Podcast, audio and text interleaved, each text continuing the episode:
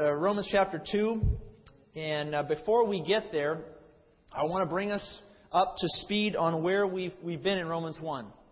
In Romans 1, we established a fact of life that is really kind of astounding. We don't always think about it, but I want us to look at it clearly and see it for what it is. By the way, the title of today's message is Without Excuse. Without Excuse. We're continuing in our series in the book of Romans, and part 3 is Our Own Righteousness Isn't Good Enough. Our own righteousness is not good enough. Continuing on in our series called Without Excuse. And we learn from chapter 1, among the many things we learn, this is something that I want us to have stick with us, and it is this. All of humanity, by means of general revelation, have been given knowledge of the existence and judgment of God. Go ahead and write that down. All of humanity, if you got an outline there, fill in the blank. All of humanity, by means of general revelation, that is to say the cosmos, the universe, what we can see, have been given knowledge of the existence and judgment of God. You say, really? Absolutely. That's exactly the teaching of Romans 1. Look at this slew of verses here. Romans 1:19. What may be known of God is manifest in them, that is mankind, for God has shown it to them. Romans 1:21. They knew God. Romans 1:28. They did not like to retain God in their knowledge. Romans 1:32. Knowing the righteous judgment of God. All these things in Romans 1. All these statements are used to describe humanity generally. And so we made the observation that there really are no true atheists.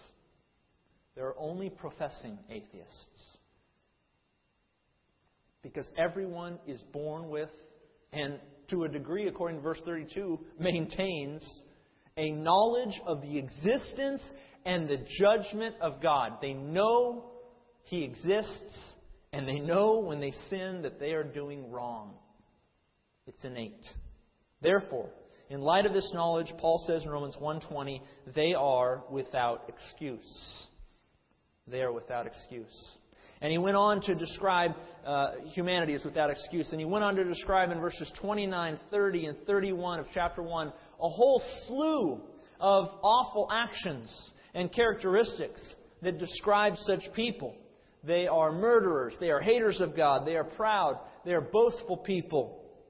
But even as Paul writes this long and awful list of sins that describe those who shun God, it's almost as if he got to the end of that list and he started thinking, wait a minute, I can see how some who are going to read my letter could misunderstand my point. Doug Moo says this in following chapter 1's list of sins. He says, we can imagine many self-professed moral people adding their amen to the kind of denunciation of heathen sins that we find in 1:18-32. Suddenly, however, Paul turns on these people and accuses them of doing the very same things. That guy looks pretty funny up there, doesn't he? You're supposed to laugh. Come on, get it out there. Laugh. Give it a big hearty laugh. All right, that's a good one. All right. That guy? I need that suit? I do need that suit. That looks good. That's a good-looking suit. This guy is the kind of guy that says, amen, when you start talking about the sins of the heathens, right? Amen, brother, preach it. But Doug Moo's point is well taken. He says, look, our purpose in reading Romans 1 is not to say, man, look at that. Amen, look at how bad those people are. Look how awful they are. Look at those terrible sins they commit. No. Paul does not wish us to read the sins of Romans 1 and think, well, good thing I'm not like that. He doesn't want us to read it and think, man, look how bad they are. No, Paul wants us to read those lists of sins and the list of human sinfulness that he's described and say to ourselves, I am no better than these. I am no better than these. All of humanity is inexcusable. That was Paul's point back in chapter 1, verse 20, and it's precisely how he begins chapter 2. Take a look. Let's stand, if you will, and we're going to read together as a people of God here, the chapter 2, verses 1 through 11. Let's stand for the reading of God's Word. 2, verses 1 through 11, Paul says this, "Therefore, you are inexcusable, O man, whoever you are who judge. For in whatever you judge another, you condemn yourself. For you who judge practice the same things. But we know that the judgment of God is according to truth against those who practice such things. And do you think this, O man, you who judge those practicing such things and doing the same, do you think you will escape the judgment of God? Or do you despise the riches of His goodness, forbearance, and long-suffering, not knowing that the goodness of God leads you to repentance? But in accordance with your hardness and your impenitent heart, you are treasuring up for yourself wrath in the day of wrath and revelation of the righteous judgment of God, God who will render to each one according to his deeds, eternal life to those who by patient continuance in doing good seek for glory, honor, and immortality. But to those who are self-seeking and do not obey the truth, but obey unrighteousness, He'll render indignation and wrath, tribulation and anguish on every soul of man who does evil, of the Jew first and also of the Greek. But glory, honor, and peace to everyone who works what is good, to the Jew first and also to the Greek. For there is no partiality with God." You may be seated. Chapter 2, verse 1 again. "Therefore, you are inexcusable, O man, whoever you are who judge. For in whatever you judge another, you condemn yourself. For you who judge practice the same things." Now, previously, Paul had argued that all of mankind was without excuse because he has within himself an innate knowledge of God. But now he is elaborating more fully on a particular kind of person who falls into this category of being without excuse. And I've listed it for you in kind of a graphic form here. Who is without excuse? We've got this circular graphic in place. We're asking the question, who is without excuse according to Paul? Well, the first thing he's going to say is, hey, look, all of humanity is without excuse. 118 to 320, that whole section, 2 full chapters of material. That's the whole point. And that's why the title of this series is Without Excuse.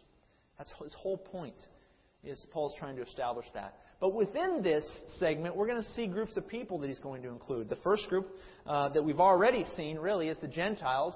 We didn't mention it so much, but much of what we saw in Romans 1 was really related to Gentiles. Particularly, there's a lot of indications in the text that that's who Paul primarily had in mind.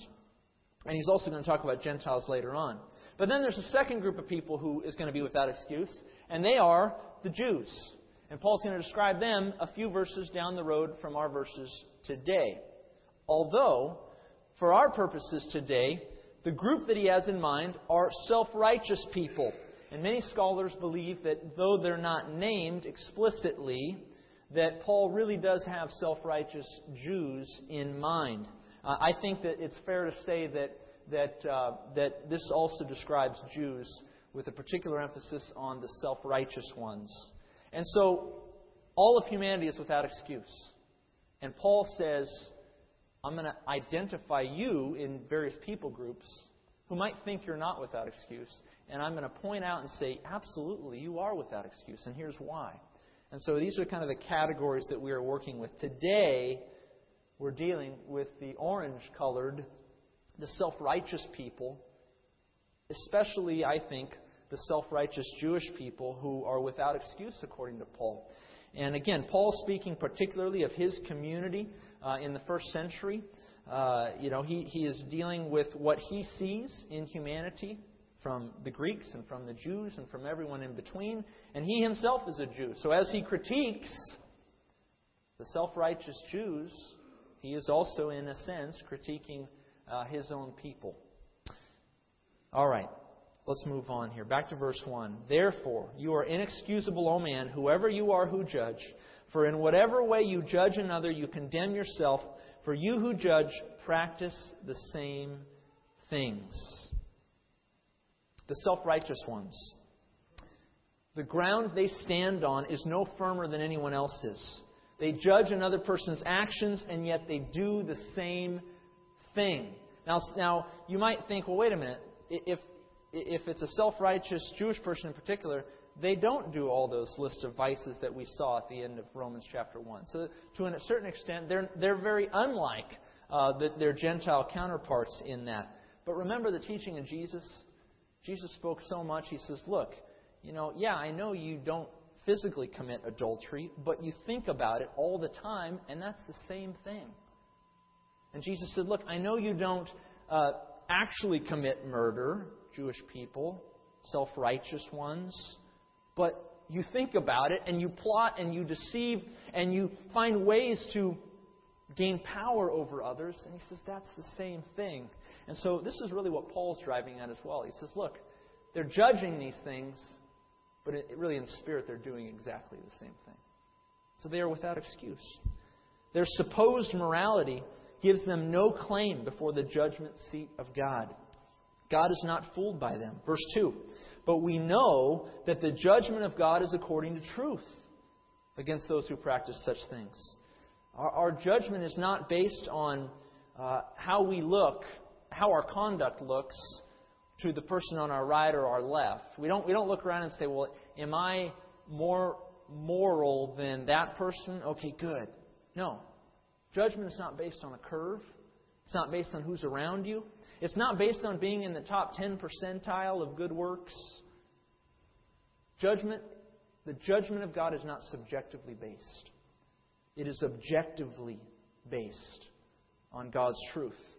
God is perfectly holy and true, and even one transgression, even one sin, is all it takes to be rendered guilty before God. Of course, that's why Christ came.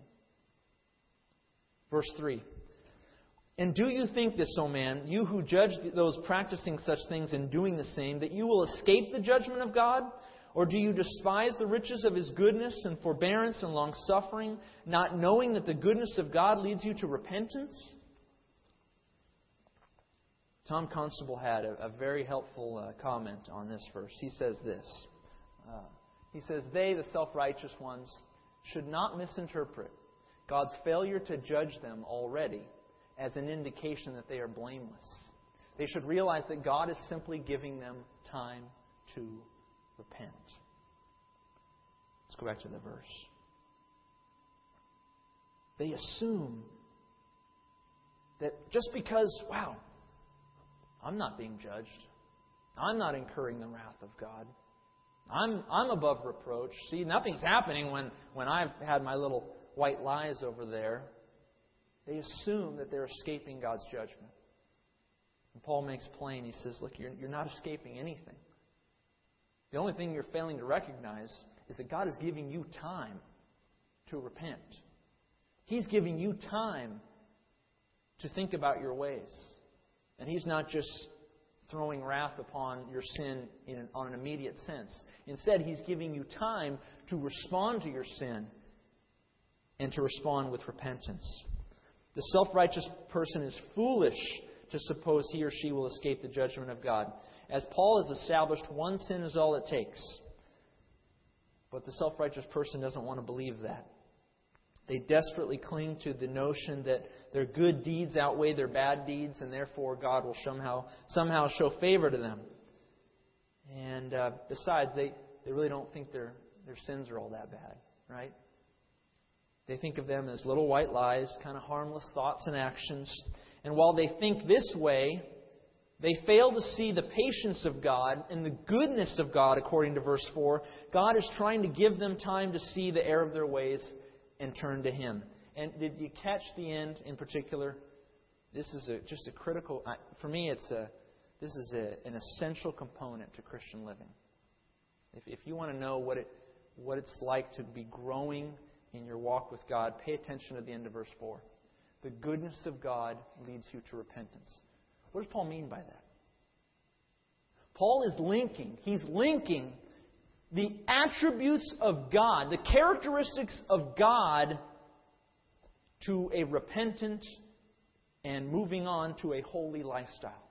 He's saying, look at the attributes of God, pay attention to what God is doing, And you will find yourself repenting and moving closer to Him. So often we try to get sinners to repent by pointing out their sin over and over and over and over. We say, look what you're doing. Look how awful that is. Look how bad you are. So often our method of bringing about repentance includes excessive and focused attention on the person's sin. But here Paul suggests just the opposite. Instead of trying to bring about repentance by looking at yourself, Paul suggests looking at God. And instead of psychoanalyzing your own bad actions over and over again and meditating on them and thinking about them and, oh, woe is me, Paul suggests look at the goodness of God. Look at His characteristics. Look at His attributes. Why does he do that? Because people's hearts change not when they look at themselves. It's when they look at God for who He is. Are you looking to repent of a sin that has haunted you for some time? Do you deal with lust repetitively? Do you deal with anger incessantly? Are you a whisperer, a gossip? What is your vice? What is the sin that haunts you? May I suggest that repenting and turning from that sin is less about you concentrating on it and more about you concentrating on God. Of course, this is exactly Paul's thought in Romans 12 when he says, I urge you, brethren, by the mercies of God, the goodness of God, to present your bodies as a holy sacrifice, living sacrifice, holy and acceptable to God. Paul, again, in Romans 12, what does he appeal to for holy living? He appeals to the attributes of God. You want to be a repentant person? You want to be a holy person? Stop looking at yourself. Concentrate on the Lord. Fill your time with Him, and your repentance and your holiness will naturally come from that. Fill your time with Him and thinking about His goodness, His mercy, His attributes. And you will not be conformed to this world, but you will have a renewed mind. That's Paul's method. I think of parents. Parents, we are all in this together. We're trying to raise up respectful and morally pure children. If we want to do that, if we want to raise up a morally pure child, a respectful and good child, then we need to spend time focusing their attention on the Lord. When your child does something wrong, before you discipline them, spend time discussing with them how Jesus would have acted. Spend time talking with them the good things Jesus wants them to do. If all we do is concentrate exclusively on what they did wrong and their sin, and the entire moment of discipline, that entire preparatory and instructional moment that we have right after our child does something wrong, if all we do is concentrate on what they did wrong, we've done our child a great disservice. A tremendous disservice. We're focusing on the sin. And focusing on the sin does not lead to repentance and holiness. Focusing on the Lord does. So be proactive as you discipline your children. Do not concentrate exclusively on what they're doing wrong. Instead, focus on how Jesus would have them act. How Jesus would have had them do things. How Jesus would have had them conduct themselves differently. And lift their eyes up. Our children are not exempt from Paul's teaching. If we want children to have soft and moldable hearts, then we must point them to God's goodness and mercy. Okay, back to the argument at hand. That was kind of a little rabbit trail. Paul's speaking exclusively here of the self-righteous person in Romans 2. He does not want them to get the impression that they are somehow exempt from God's judgment. He is reminding them that they, like all of humanity, have sinned against God. And we come to verses 5 and 6. But in accordance with your hardness, you self-righteous one, and your impenitent heart, You are treasuring up for yourself wrath in the day of wrath and revelation of the righteous judgment of God, who will render to each one according to his deeds. It is these verses that give us a clue, really, that Paul's speaking of self-righteous Israelites. You may notice the terminology. We have the words hardness and impenitent hearts. Very akin to the notion of stiff-necked people in the Old Testament. And so this is the kind of key terminology that Paul would use most specifically for a Jewish audience in mind. But really, it applies to all self-righteous ones. I don't mean to just limit this to the people of Paul's day. This applies to anyone who is self-righteous. They are hard. They are impenitent. And yet, as they do that, they are storing up wrath for themselves.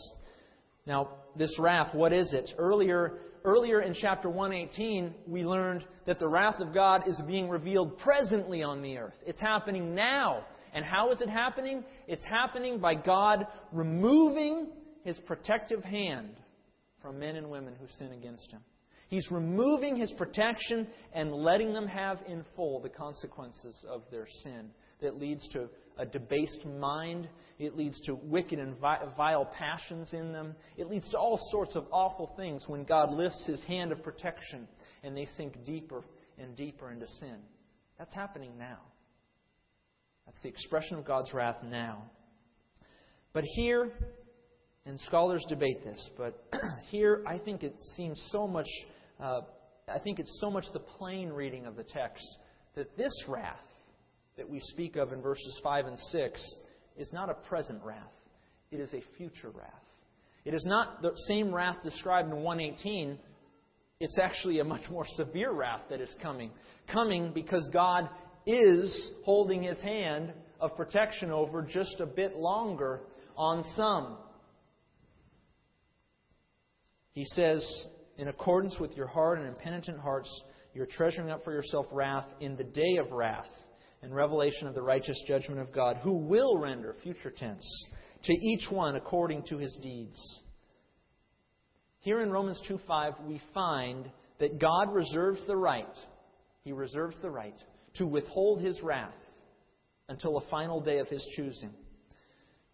It shouldn't surprise us that so often the day of the Lord, the final day of the Lord, is described as a time of unprecedented wrath and judgment.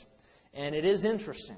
If Paul is speaking particularly of the self-righteous Israelites, it is interesting that that they are going to be among the ones who enter into the tribulation period. The church is going to be raptured. Those who are believers in Jesus Christ, you who have expressed faith in Christ, you are not going to go through the day of the Lord in its fullest sense. You will be raptured, and you will be kept from the hour of trial, according to Jesus in Revelation 3. But the Jewish people will not. The unbelieving Jews will enter in to the last days. And in part, though they will be protected by the Lord, in part they will experience the wrath that God pours out on this earth. In part, they will experience the horrific nature of those last days. Famine and pestilence and awful things happening in the cosmos. They will experience these in part, though ultimately the Lord will protect them, and He will return His hand of protection upon Israel. In verse 5, Paul's suggesting that the measure of God's wrath upon sinners is in accordance with their hardness and impenitent heart. That is to say, the greater a person resists God, the more severe their punishment will be. Why? Because God will render to each one according to his deeds. This is a quotation of Psalm 24:12. And I've said before, I'm not going to go into it today, but I've said before, we need to rid ourselves of the perspective in Scripture that heaven and hell is going to be an equivalent experience for all who go to those respective places. That's really not the testimony of Scripture at all. That's really not the teaching of Jesus. That's not the teaching of Paul. That's not the teaching of Peter. In fact, those who go on to the kingdom of God, those of us who express faith in Christ, we will, some of us who have been faithful, will receive reward and a great measure of responsibility in the kingdom. Others of us who have not been faithful, well, we will make it into the kingdom of heaven, but we will not be given the reward and the responsibility, the crowns, we might say. There will be a degree of experience. There will be no more sorrow. There will be no more tears. There will be no more, none of that, no more death.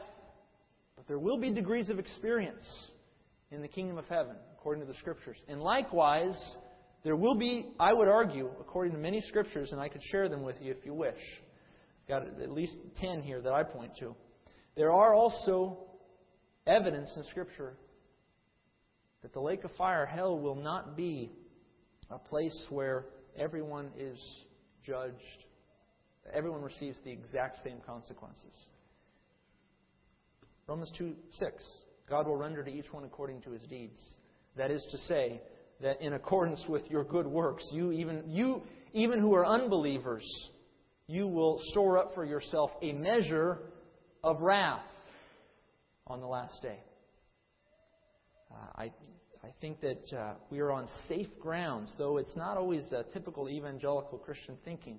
We actually are on very safe scriptural grounds to suggest that both in the kingdom of heaven and in hell, there will be degrees of experience. There will be degrees of reward, and there will be degrees of consequence. And I would be happy to share with you some of those scriptures if you're interested in studying that further. That's what Paul says in Romans 2:6. But the self-righteous person, oh, they can do no wrong. Therefore, for them, a judgment according to deeds sounds great. What a great idea! Yes! Render to me, says the self-righteous person, render to me judgment according to deeds. Well, let's continue. Verses 6 to the end of our section today. God, who will render to each one according to his deeds, notice this, eternal life, to those who by patient continuance in doing good seek for glory, honor, and immortality, but to those who are self-seeking and do not obey the truth, but obey unrighteousness, indignation and wrath, tribulation and anguish on every soul of man who does evil, of the Jew first, and also of the Greek. But glory, honor, and peace to everyone who works what is good, to the Jew first, and also to the Greek, for there is no partiality with God. By the way, if you look carefully, you'll see what's called a chiastic structure. Verse 6, verse 11. God will render to each one according to his deeds. There is no impartiality. Verse 7 and verse 10. He'll give eternal life to those who do such and such. He'll give glory, honor, and peace to those who do such and such. Verse 8 and verse 9. But tribulation and anguish and an awful wrath that will come upon those who do evil. These verses, in this beautifully constructed chiastic structure by Paul, these verses speak of two general responses of God to the deeds of people. In response to a person's deeds, God will either give them one of the following. Number one, eternal life, glory, honor, and peace. Or number two, indignation and wrath, tribulation and anguish. You say, wait a minute. Did I just hear that correctly? Did Paul just say that one of the things that God offers to humanity in response to their deeds, their works, is eternal life? How can that be?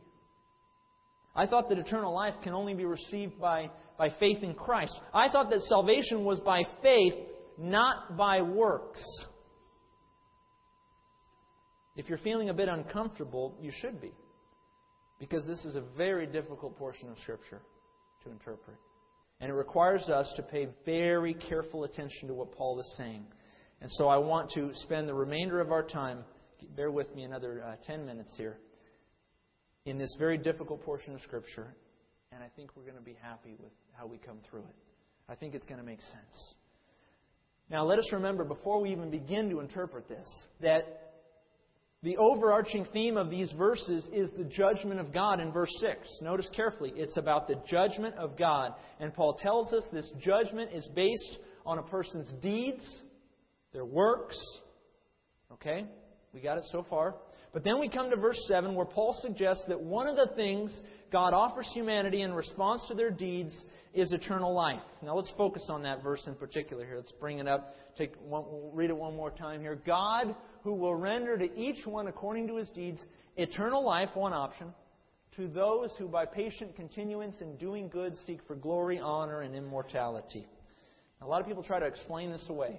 They try to explain, well, you know, those who are believers, they inevitably go on to good works, so it kind of makes sense.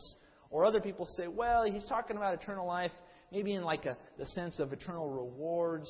No, I don't buy either of those arguments. I think they fall miserably to the floor. Because you see, Paul says virtually the exact same thing 5 verses later. Notice what he says 6 verses later. Romans 2:13, he says, "For not the hearers of the law are just in the sight of God, but the doers of the law will be justified." Huh? So here we have twice now, in the same context, Paul suggesting that eternal life, justification before God, comes by deeds, by works. And to that we say, what? How can that be?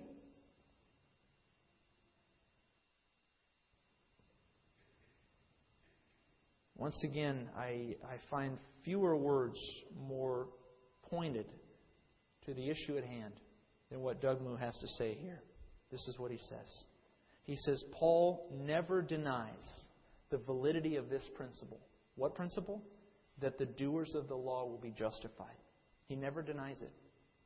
But he goes on to show that no one meets the conditions necessary for this principle to become a reality.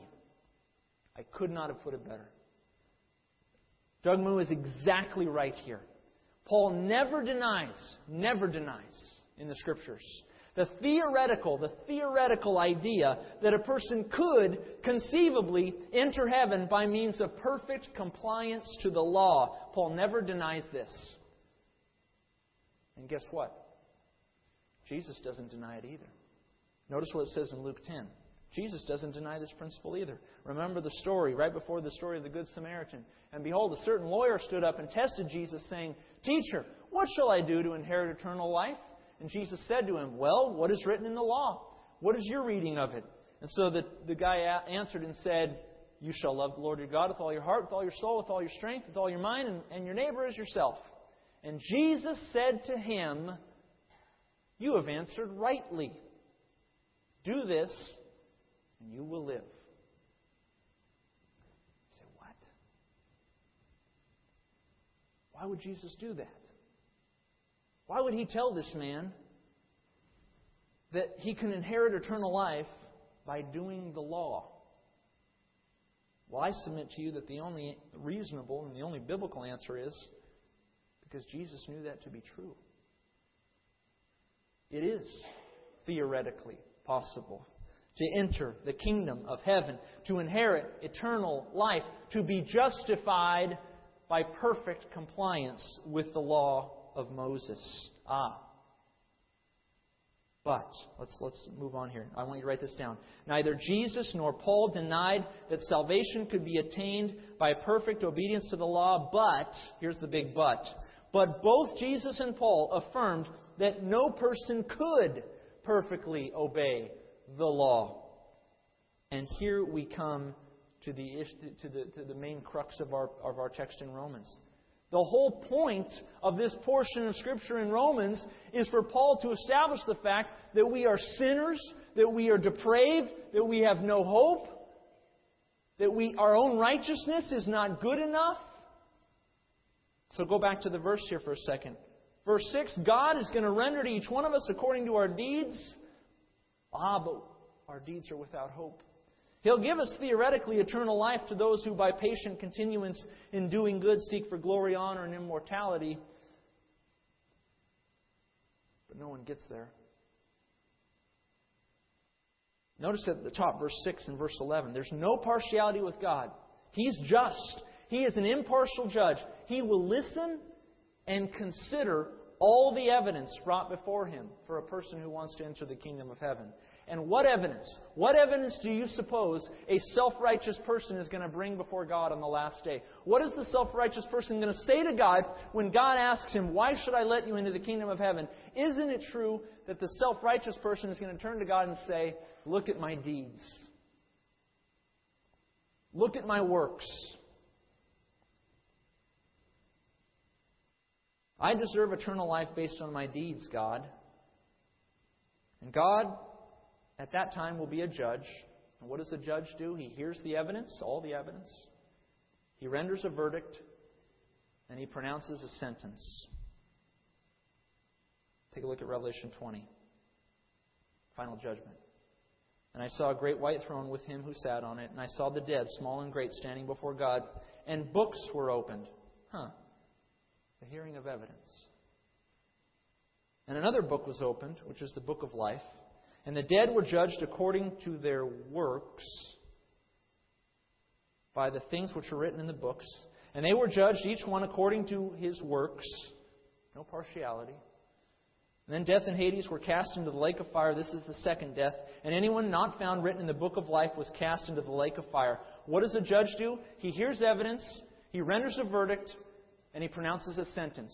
What happens in Revelation 20? God hears the evidence. The books of works are opened. He renders the verdict. Eternal life or the lake of fire. And he pronounces a sentence in accordance with their works. Being the impartial judge that he is, God will ask that the books be opened, and he will read the things that are written in these books. And God will impartially evaluate whether or not the person before him has the righteousness required to enter the kingdom of heaven. But of course, no person who appeals to their own righteousness will gain entrance into the kingdom. And that is why Paul definitively concludes in the book of Romans. Notice what he says in Romans 3:20. "Therefore, by the deeds of the law, no flesh will be justified in his sight." That is a repudiation of the theoretical idea of Romans chapter 2, verse 7. That is Paul's ultimate and final repudiation, disavowal, that eternal life could be gained by good works. Oh, it's a theoretical idea. God is impartial. He'll listen to the evidence, but no one can attain it. Why can no one attain it? James 2:10, "For whoever shall keep the whole law and yet stumble in one point, he is guilty of all." And continuing on, back also in Romans. "And the commandment," the law, "which was to bring life, I found to bring death." So here's Paul's ultimate theology of trying to attain righteousness by works of the law. It is a fruitless effort.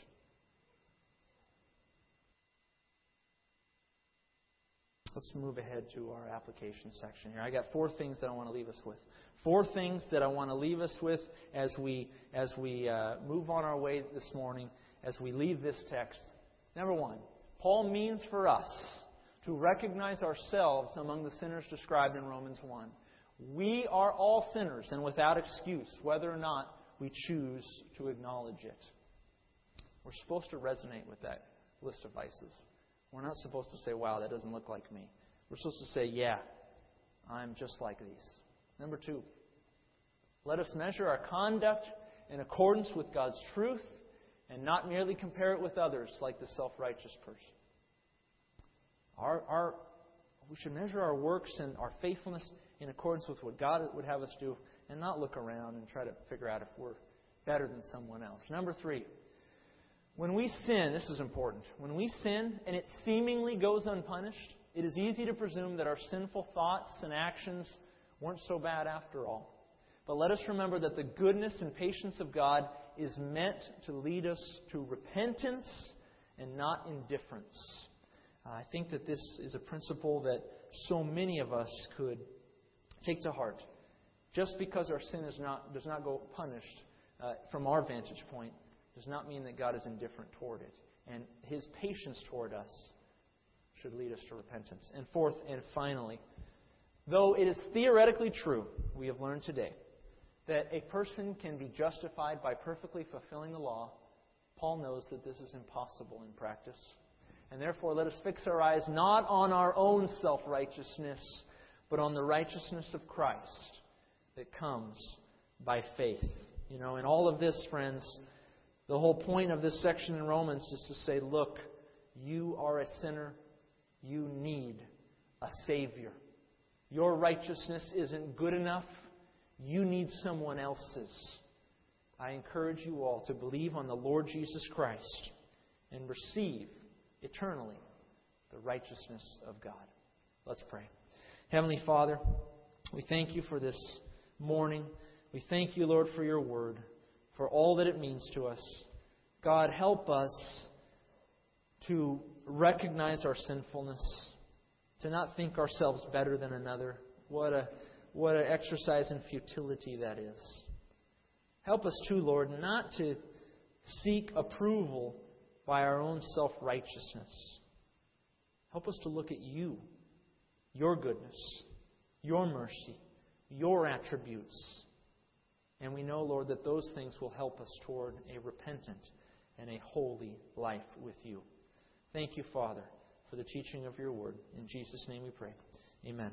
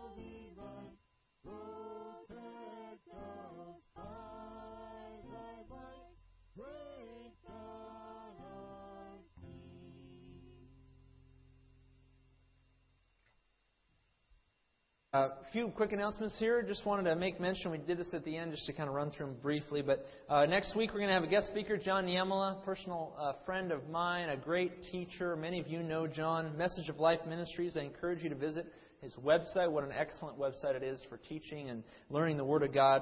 That'll be next Sunday. Also, Cassie Clausen's leading that Christmas program. And we do need some set builders, costume makers, etc. So contact Cassie. Cassie, why don't you wave your hand? There she is. Wave your hand nice and high. There's Cassie. Meals. If you'd like to bring a meal, we've got a couple pregnant ladies needing some meals. Jody's due any day. And I know Carissa is also on bed rest, so contact Liz. The Grims leave in 2 days for Haiti. So let's be praying for them. In fact, why don't you make your way up here as I close in prayer, Lloyd and Monica. I want to pray for you both. And the Thanksgiving feast. Please sign up for some food. We'd love to have you. This, folks, you do not want to miss this event. This is the event of all events. And if you fail to come to this one, boy, something's wrong. Yeah, sign up for food out in the foyer. And last but not least, the annual Women's Christmas Coffee is coming up. And bring some photos of Christmas past. Ladies, make a note of that and be prepared for that great event. Lloyd, Monica, come on over here. We want to pray for you as you head on out to Haiti. And Lloyd, is there anything? Give me one big request that is just pressing on your hearts as you prepare to leave. Safety. Safety. All right, that's good enough. Father, let's go to Lord in prayer. Father, Lord, thank you for your righteousness that comes to us by faith in Christ. And Lord, I thank you also that because your Spirit is within us, you are welling us up unto good works and unto a life that glorifies and honors you. And I think this just now of Lloyd and Monica heading out to Haiti, Lord, and just serving you in this capacity. Thank you, Lord, for their heart. I pray that their work with the orphanage and with local schools and pastors, Lord, that it would be just a fruitful time of ministry. Lord, just protect them, keep them safe, keep their children safe as they remain home with Grandma. And Lord, we also give you praise for bringing Mike Gibson home safe from Haiti. And now as Lloyd and Monica head on out again, Lord, just continue to be with them. Give them ample opportunity to share the grace and love of the Lord Jesus Christ with all those who need it. In Jesus' name we pray these things. Amen. You are dismissed.